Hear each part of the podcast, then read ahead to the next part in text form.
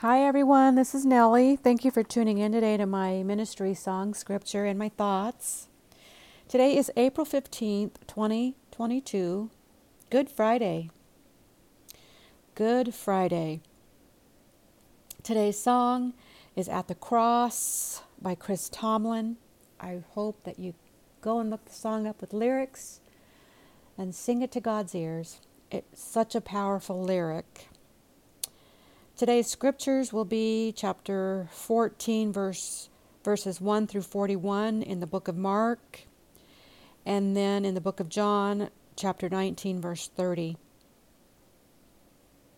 Today's message is titled Good Friday. What is your response to this great act of God? It's really important to reflect on what God did for humanity by sending his son. And Jesus goes to the cross to be crucified for our sins once for all. His blood atones for our sins. If we have accepted him as our Lord and Savior and we have an intimate, close relationship with Him in our hearts. Because once it reaches our hearts, we, we, we hunger for that. The work of the Holy Spirit helps uh, lead us into all truth. And He gives us, with this, is it comes a new birth he gives, he, he sanctifies us. And we no longer have to have any fear because Jesus, this is what he did. He accomplished, he accomplished on the cross to get rid of any fear that we could ever have, especially the great big one, which is the fear of death. But most importantly, we're forgiven because he sacrificed himself. We are forgiven for our sins, past, present, and future. I will go ahead and get started here in Mark. We're on chapter 14. And the, what we'll be covering is uh, the plot to kill Jesus, the Lord's Supper, the prayer to the Father, the betrayal by Judas, the Jesus' arrest, Peter's denials, and then the crucifixion. And what what leads to this? And this is why we're going to start with the plot. Now, the Passover and unleavened bread were two days away.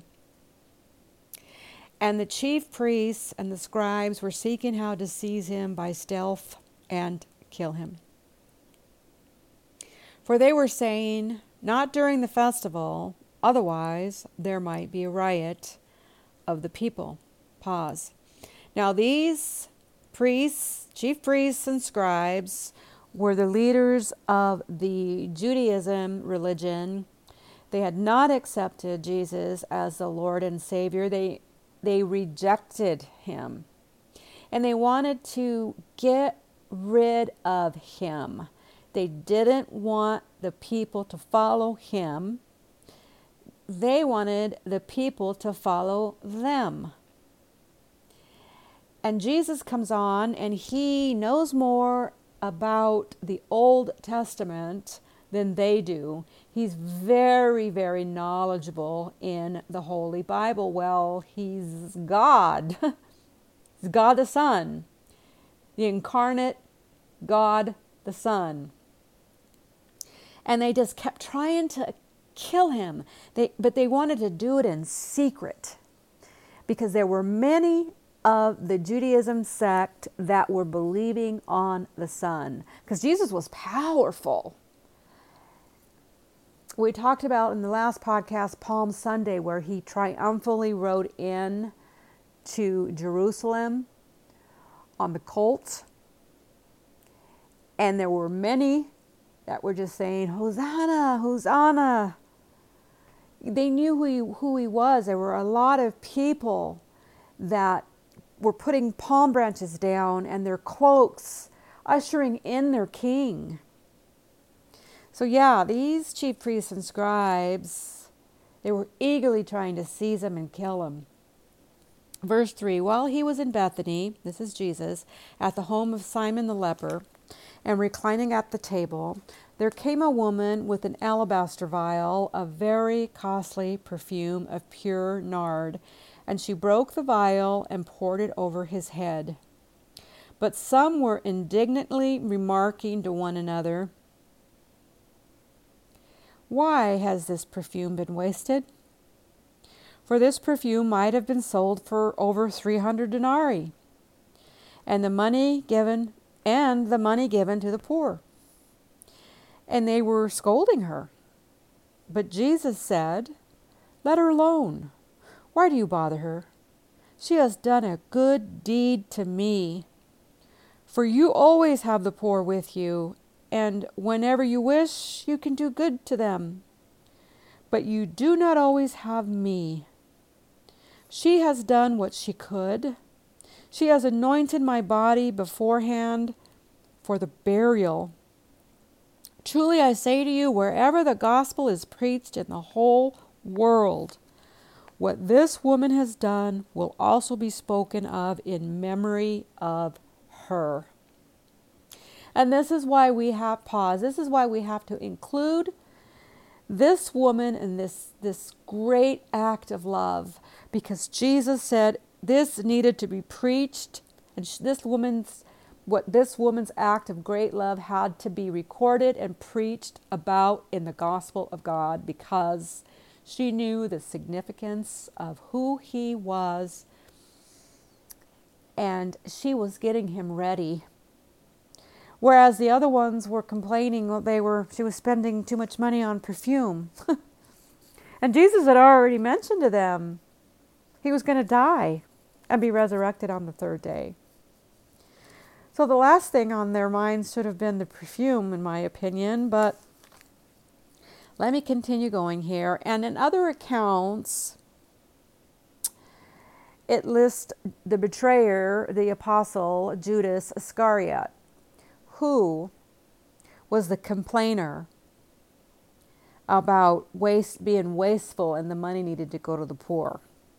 Of course, he was very greedy with money in verse 10 Then Judas Iscariot, who was one of the twelve, went off to the chief priests in order to betray him to them.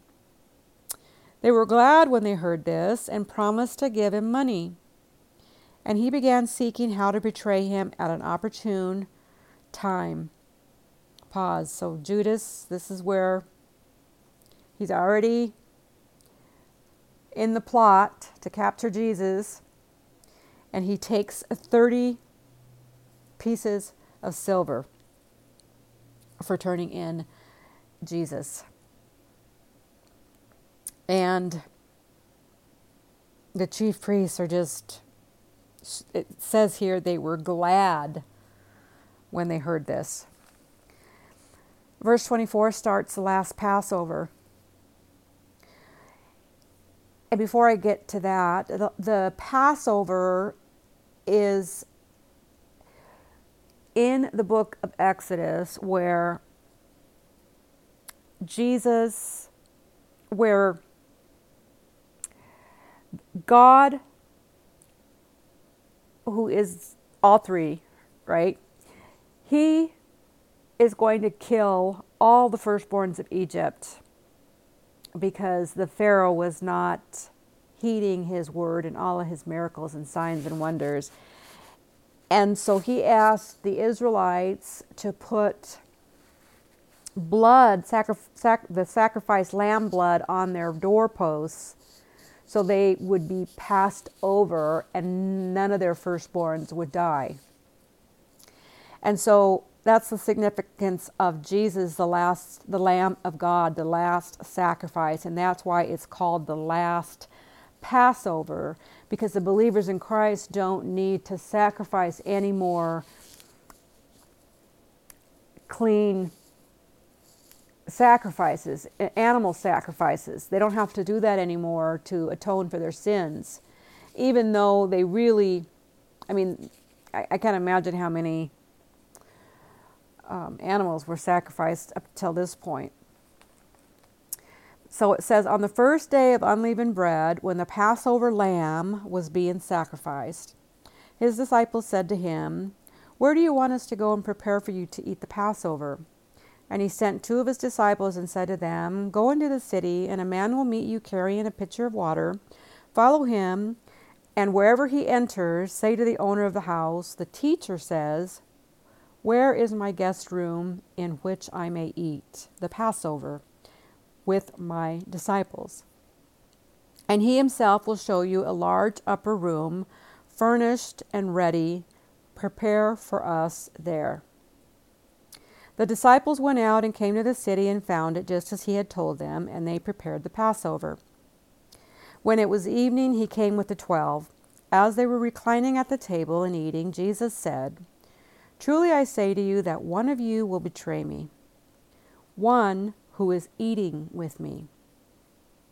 They began to be grieved and to say to him, one by one, Surely not I. Pause. So the 12 are sitting with Jesus. If anybody has seen a picture of the Last Supper, they're reclining and eating with Jesus, and he's about to have the Last Supper with them. Each one of those had been with Jesus for three years during his ministry, seeing the acts of God, listening to him, supposedly all loving him. Obviously, one was going to betray him, but each one, it says, each one of them, one by one, said, Surely not I. So they were all unsure if one of them was going to betray him. So it should make you feel confident, makes me feel confident that even having walked with the Messiah, these apostles were, uh, were still wondering if they could, it could possibly be one of them betraying Jesus. Now, a betrayal can come in all shapes and sizes. You can reject the Christ, you cannot walk with the Christ, you can, and then, you know, the ultimate, reject, the ultimate uh, when Jesus said the ultimate that somebody was going to betray him, the ultimate betrayal was, of course, Judas, who turned him in to be killed. So these these apostles were each probably not thinking along Judas's line of thinking, but betraying him in other ways. So Jesus says, "It is one of the twelve one who dips with me in the bowl. For the Son of Man is to go just as it is written of him, but woe to that man by whom the Son of Man is betrayed. Exclamation point. Woe. Jesus says, Woe to that man. It would have been good for that man if he had not been born. Pause. So, oh my goodness, did not fare well with Judas Iscariot. And uh, I don't know if it's going to be in this account of Mark where it says that Judas he committed suicide. He never repented of what he did. He committed suicide and well, when Jesus says it would have been best if he had not been born, he's not assigned a very good place in hell. He's assigned to the pit, the bottom bottom worst place. Goes on to talk about the Lord's Supper. Verse 22 While they were eating, he took some bread, and after a blessing, he broke it, and gave it to them, and said, Take it. This is my body. And when he had taken a cup and given thanks, he gave it to them and they all drank from it. And he said to them, This is my blood of the covenant, which is poured out for many. Truly I say to you, I will never again drink of the fruit of the vine until that day when I drink it new in the kingdom of God. Pause. If any of you out there are churchgoers, in celebration of remembrance of Jesus and what he did, we take the Holy Supper, the bread that is a symbol of Jesus' body that was given up for us, and the blood, which he describes as the blood of the covenant, which is poured out for many. Poured out for those that are saved by his blood. And when, when we take this Holy Supper, we're remembering what He did for us and that one day He's coming back. And in the meantime, He has promised those that accept Him as their Lord and Savior in the heart will eventually the Holy, the Holy Spirit convicts us of sin leads us into all truth, that Jesus is the way, the truth, and the life, and He sanctifies us. So if this process, this isn't happening to you, you need to do a heart check. Has your belief left your mind where you're professing it with your lips, but it's never reached your heart?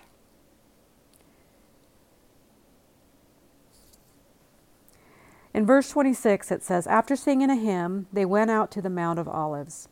And Jesus said to them, You will all fall away, because it is written, I will strike down the shepherd, and the sheep shall be scattered.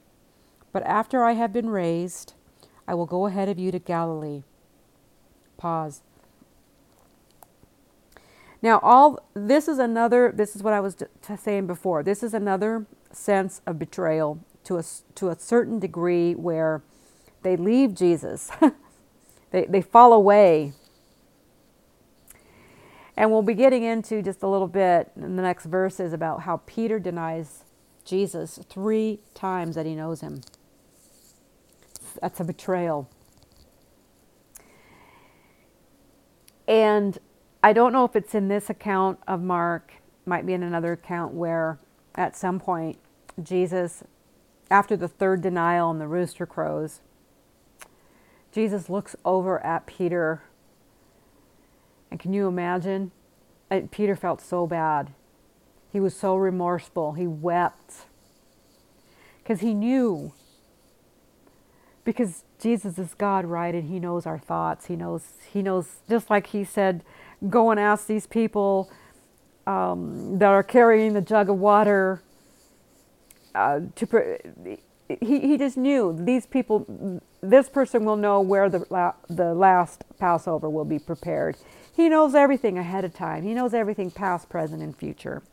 So when he looked at Peter, Peter knew that he knew that Jesus knew that he had denied him three times, kind of like I told you. So and, and but Peter repented. He was so remorseful and he wept.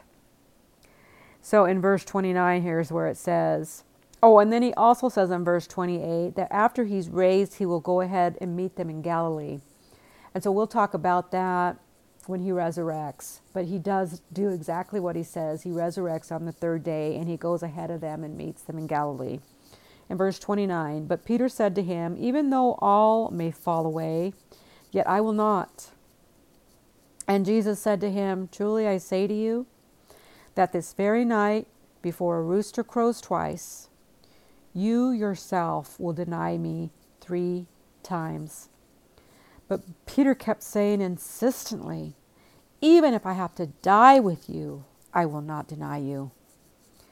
And they all were saying the same thing also pause. So that's why in the verses before, when he said that somebody was going to betray him, one of the twelve, that each one said, Is it I? Surely not I. But here is where they fall away, the rest fall away. And and they at the very end of that verse 31 it says and they all were saying the same thing also that they would all die for him if need be. That no, none of them would deny him but yet they all did. But that was because it was according to scripture. It was they couldn't have done it any other way because scripture says that they were going to do that and he, he says uh, in verse 27 you will all fall away because it is written. Okay, verse 32. This is when Jesus is in Gethsemane. Gethsemane. I never can pronounce that right. Verse 32. They came to a place named Gethsemane, and he said to his disciples, Sit here until I have prayed. And he took with him Peter and James and John and began to be very distressed and troubled. And he said to them, My soul is deeply grieved to the point of death. Remain here and keep watch. And he went a little beyond them and fell to the ground and began to pray that if it were possible, the hour might pass him by. And he was saying, Abba, Father, all things are possible for you. Remove this cup from me. Yet not what I will, but what you will. Pause. I can't help but just see our Lord falling to the ground and hoping that this cup could pass him by. that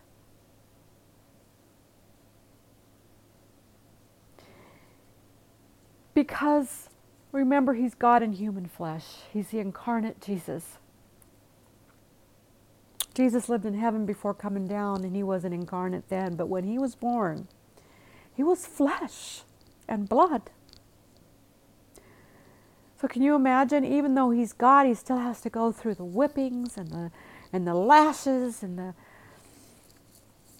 the torture of hanging on a cross. But as we take a lesson from Jesus, we have to pray as he did that all things are possible for God the Father. But it is not what we will, it's what he wills. His will be done, not ours. In verse 37, and he came and found them he came and found them sleeping and said to Peter, Simon, are you asleep? Could you not keep watch for one hour? Keep watching and praying that you may not come into temptation. The spirit is willing, but the flesh is weak. Pause. Jesus gives us so many, so much advice on how to live. In, in everything that he's doing, it's all a lesson for us. He's telling us to keep watching and praying that we may not come into temptation. And he tells us the spirit is willing, but the flesh is weak. Haven't you ever felt that? Oh my gosh, the spirit is willing, but the flesh is weak. He wants us to be diligent. He wants us to, like, in the parable of the ten virgins that I went over the last podcast. Five were ready, five were not ready. Five were asleep, thinking the bridegroom was taking way too long to return. So they're just going to live whichever way they want to. Those didn't make it in. It was only the ones that kept on keeping watch and praying and not coming into temptation. Verse 39 Again he went away and prayed, saying the same words. And again he came and found them sleeping, for their eyes were very heavy, and they did not know what to answer him. And he came the third time and said to them, Are you still sleeping and resting? It is enough, the hour has come. Behold, the Son of Man is being betrayed into the hands of sinners. Get up, let us be going. Behold, the one who betrays me is at hand. Exclamation point.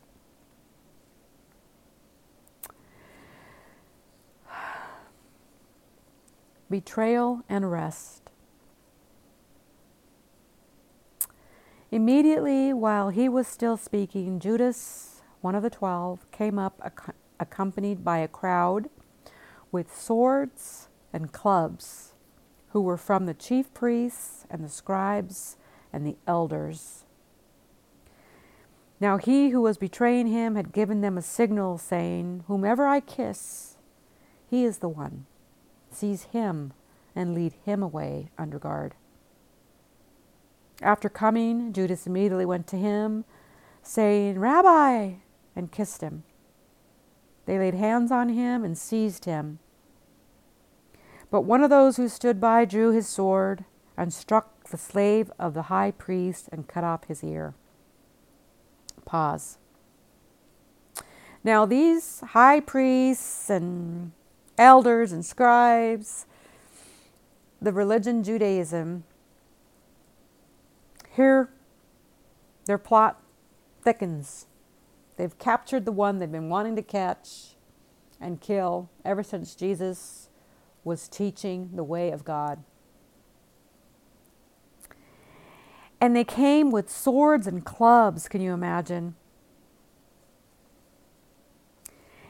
And the one, it doesn't say in this account, one of the apostles drew his sword and he cuts the slave, struck the slave of the high priest and cut off his ear. In the other account, it lists that Peter was the one that did this, cut off this slave's ear.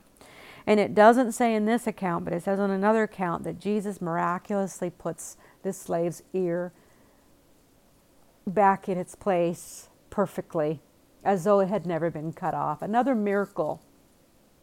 Another miracle. He's still doing miracles as he's being arrested.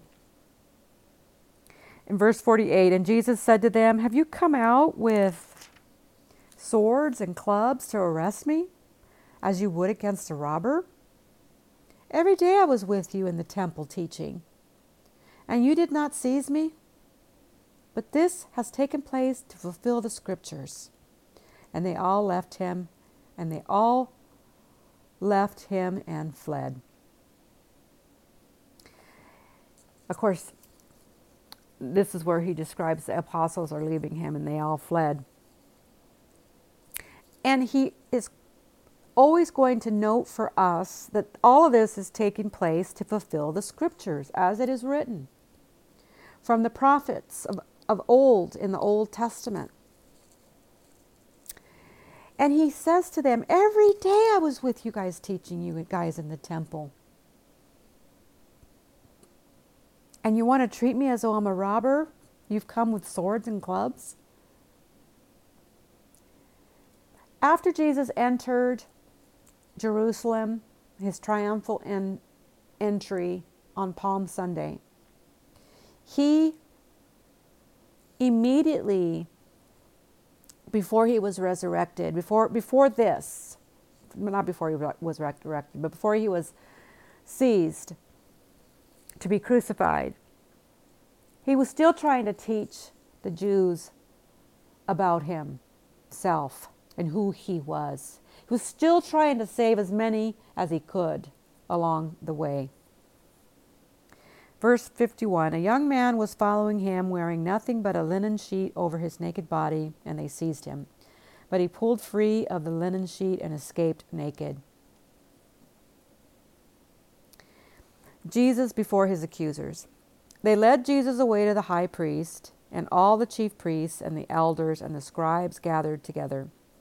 Peter had followed him at a distance, right into the courtyard of the high priest, and he was sitting with the officers and warming himself at the fire. Now the chief priests and the whole council kept trying to obtain testimony against Jesus to put him to death, and they were not finding any. For many were giving false testimony against him, but their testimony was not consistent. Some stood up and began to give false testimony against him, saying, We heard him say, I will destroy this temple made with hands, and in three days I will build another made without hands.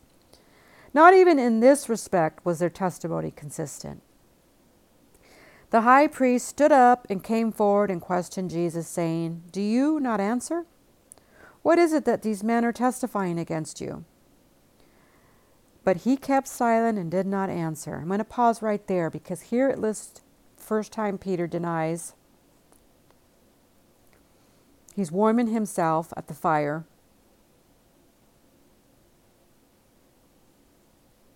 I guess it hasn't quite said that he's denied him yet, but he's he's warming himself, he's very close, and he's at the fire. And when Jesus said that he was going to destroy the, the temple, and in three days he would build another made without hands, he was referring to himself. He was going to destroy that physical temple, but he's always been the temple of God, and he was going to resurrect not of human hands.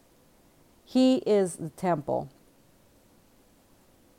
And they kept trying to find something to accuse him of, but they were inconsistent in everything they said. They could not find anything, they could not bring anything against him. And Jesus, he did not answer when that high priest asked him to give give an answer. So again, the high priest was questioning him and saying to him, Are you the Christ, the Son of the Blessed One? And Jesus said, I am. And you shall see the Son of Man sitting at the right hand of power and coming with the clouds of heaven. Tearing his clothes, the high priest said, What further need do we have of witnesses? You have heard the blasphemy. How does it seem to you?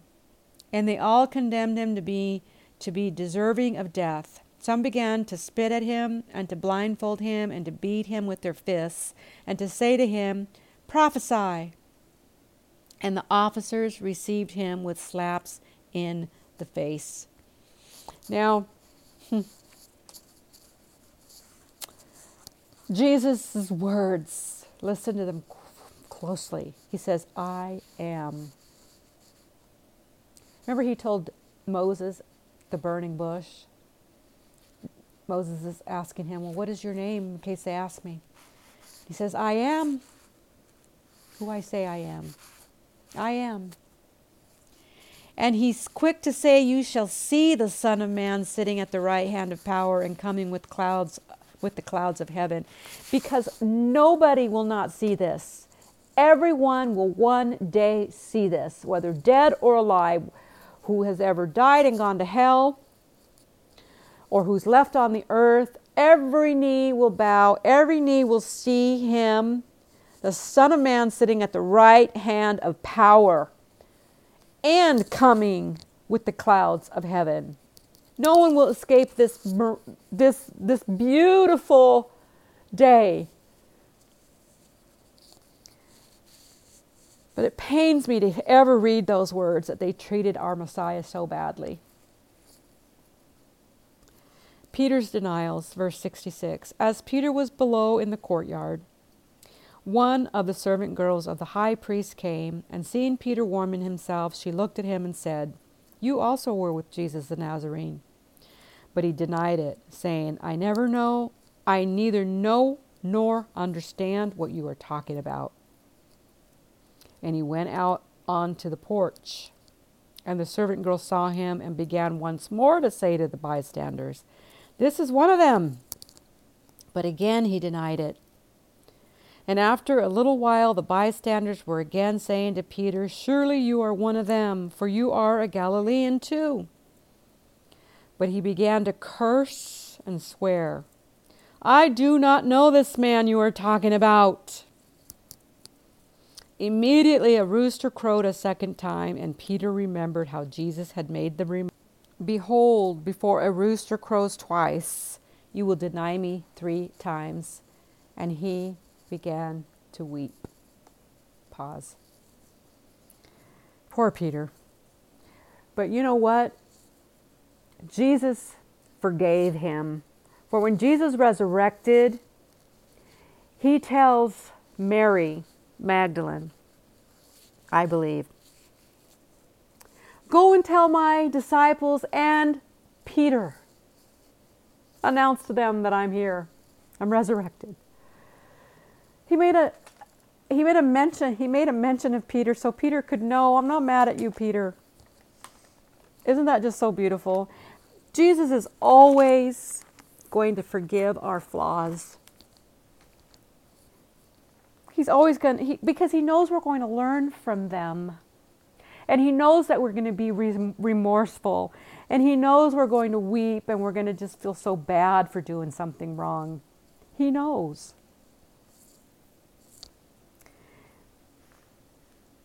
And in Jesus, we're going over now, we are in um, Jesus before Pilate. We're almost done. We're almost to the crucifixion.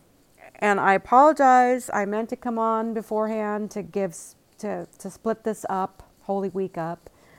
And that's why this this message is coming on coming it's a little lengthy because there's there's too much to go over. I don't want to leave anything out. So Jesus before Pilate.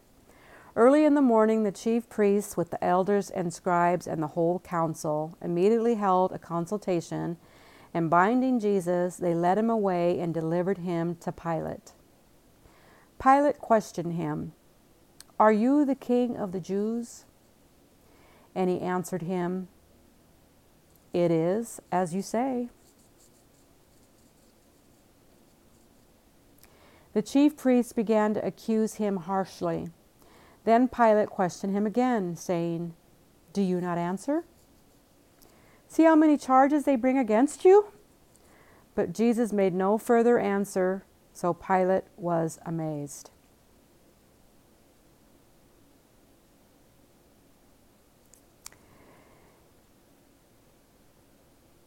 Now, at the feast, he used to release for them any one prisoner whom they requested. The man named Barabbas had been imprisoned with the insurrectionists who had committed murder in the insurrection. The crowd went up and began asking him to do as he had been accustomed to do for them.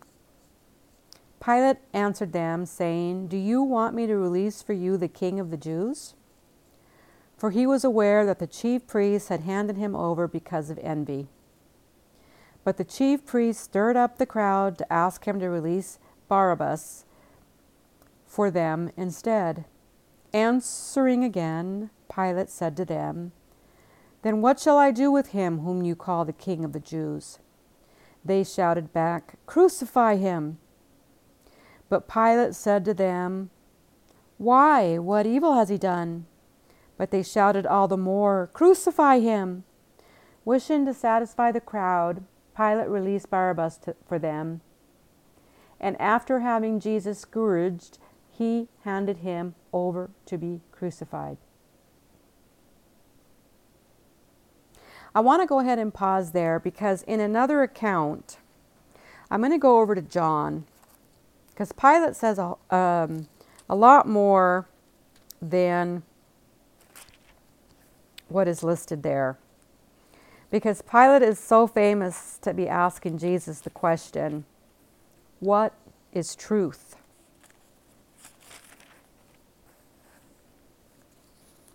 I wanted to read the account of Mark because last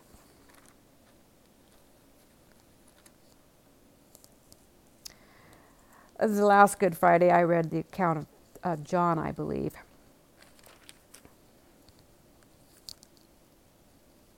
So here we, I, am going to go ahead and read read this account really quick in John because it gives a lot more details. Jesus before Pilate. Then they led Jesus from Caiaphas into the praetorium, and it was early, and they themselves did not enter into the praetorium, so that they would not be defiled, but might eat the Passover. Therefore Pilate went out to them and said, What accusation do you bring against this man? They answered and said to him, If this man were not an evildoer, we would not have delivered him to you. So Pilate said to them, Take him yourselves and judge him according to your law. The Jews said to him, We are not permitted to put anyone to death to fulfill the word of Jesus which he spoke, signifying by what kind of death he was about to die. Therefore Pilate entered again into the praetorium and summoned Jesus and said to him, Are you the king of the Jews? Jesus answered, Are you saying this on your own initiative, or did others tell you about me? Pilate answered, I am not a Jew, am I? Your own nation and the chief priests delivered you to me. What have you done? Jesus answered, My kingdom is not of this world. If my kingdom were of this world, then my servants would be fighting so that I would not be handed over to the Jews. But as it is, my kingdom is not of this realm. Therefore Pilate said to him, So you are a king? Jesus answered, You say correctly that I am a king. For this I have been born, and for this I have come into the world, to testify to the truth. Everyone who is of the truth hears my voice. Pilate said to him, What is truth? And when he had said this, he went out again to the Jews and said to them, I find no guilt in him. But you have a custom that I release someone for you at the Passover. Do you wish then that I release for you the king of the Jews? So they cried out again, saying, Not this man, but Barabbas. Now Barabbas was a robber. And this is the account of John. So Jesus says, I'm not of this world. If my kingdom were of this world, then my servants would be fighting so that I would not be handed over to the Jews. He is God, and so he he's he's saying, I'm here, and because I am here, this is my one mission.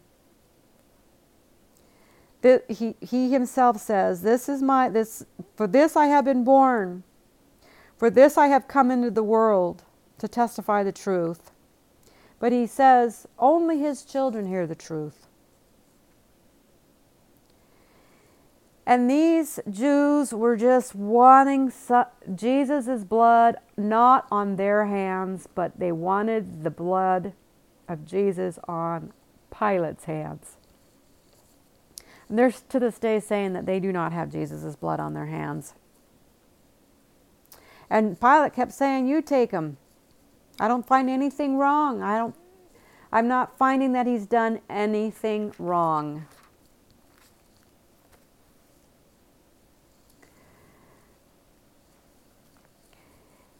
And Jesus is mocked. Verse 16, I'm back to Mark.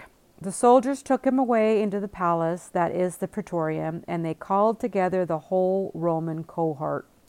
They dressed him up in purple, and after twisting a crown of thorns, they put it on him and they began to acclaim him, Hail, King of the Jews! They kept beating his head with a reed and spitting on him and kneeling and bowing before him.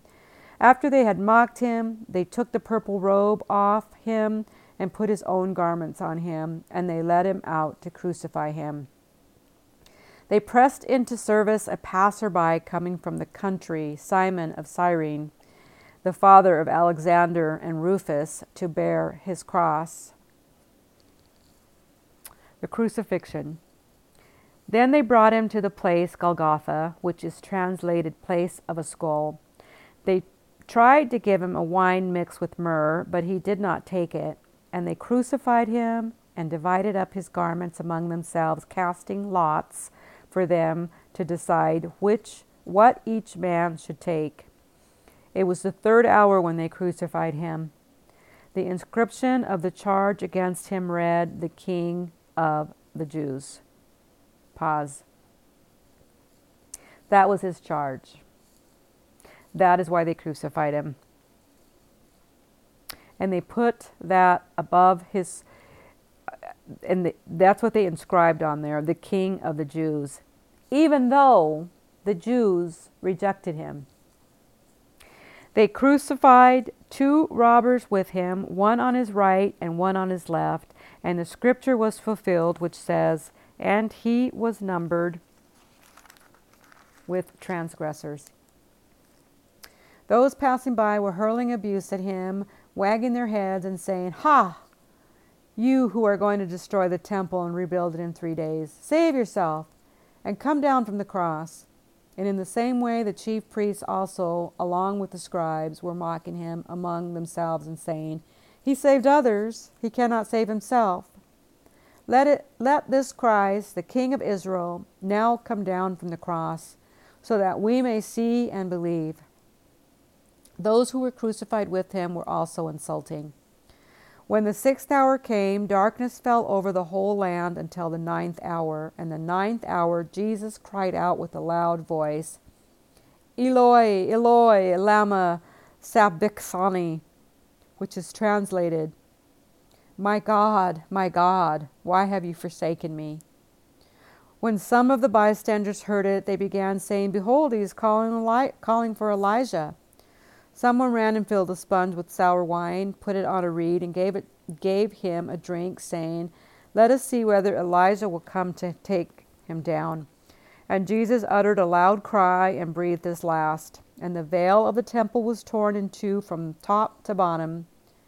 When the centurion who was standing right in front of him saw the way he breathed his last, he said, Truly, this man was the Son of God. There were also some women looking on from a distance. Among them were Mary Magdalene and Mary, the mother of James, the Less, and Joseph and Salome. When he was in Galilee, they used to follow him and minister to him, and there were many other women who came up with him to Jerusalem.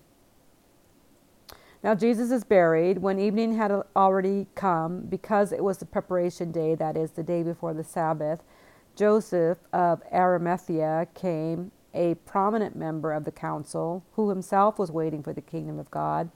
And he gathered up courage and went in before Pilate and asked for the body of Jesus. Pilate wondered if he was dead by this time and summoned the centurion. He questioned him as to whether he was already dead and ascertaining this from the centurion, he granted the body to Joseph. Joseph bought a linen cloth, took him down, wrapped him in the linen cloth, and laid him in, the, in a tomb which had been hewn out in the rock. And he rolled a stone against the entrance of the tomb. Mary Magdalene and Mary, the mother of Joseph, were looking on to see where he was laid and that's where the scripture ends. But I want to note that in the Gospel of John, that when Jesus was on the cross,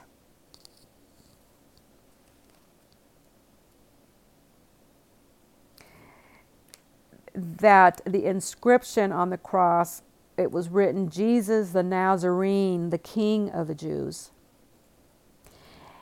And Jesus also, what he yelled out, it doesn't describe what he yelled out in the book of Mark, but he yelled out, It is finished. And he bowed his head and gave up his spirit. It is finished. He had a cry of victory before he breathed his last because he defeated everything for us. For everything that could ever hold us in captivity, he defeated for us when he hung on that cross.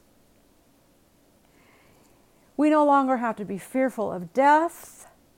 And when, when we go through trials, tribulations, and tests, when he takes us through the refiner's fire, so we, we, we learn about him through these testings.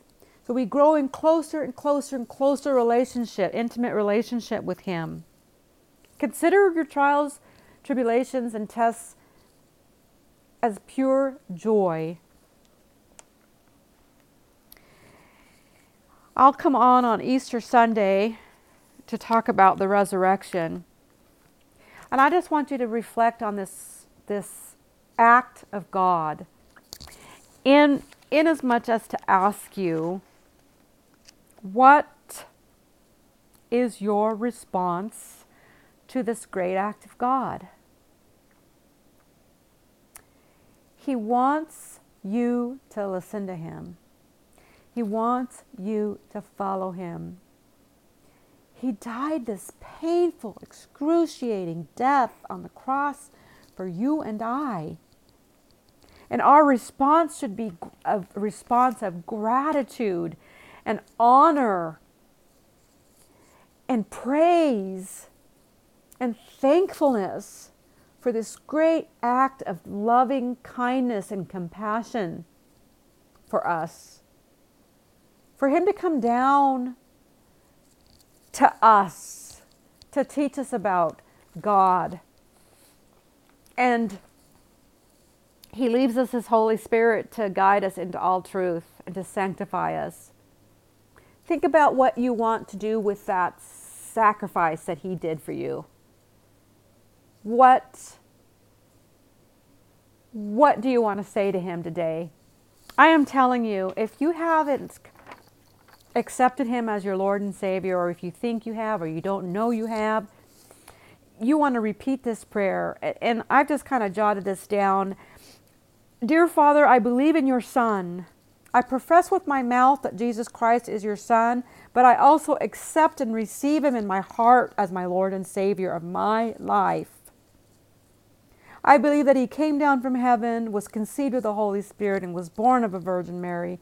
He is the incarnate Son of God, equally God. He ministered for three years. He suffered a sinner's death in my place. He was crucified and died, and, his, and he was buried, and his blood was an atonement for my sins. He was buried and he resurrected on the third day. This I believe. He appeared to many as the resurrected Christ. He stayed for 40 days. He ascended back into heaven and sits at your right hand. And I believe in my heart and that his spirit indwells in me, in my heart, and he has sealed me with the promise that I will dwell in the house of the Lord forever. May He begin a good work in me. I repent for all my sins. Holy Spirit, please begin a good work in me. Bring all my sins to the forefront so I can tell you how sorry I am for each one and repent. Please forgive me. Thank you for what you did on the cross. Thank you. Thank you. Thank you. I love you.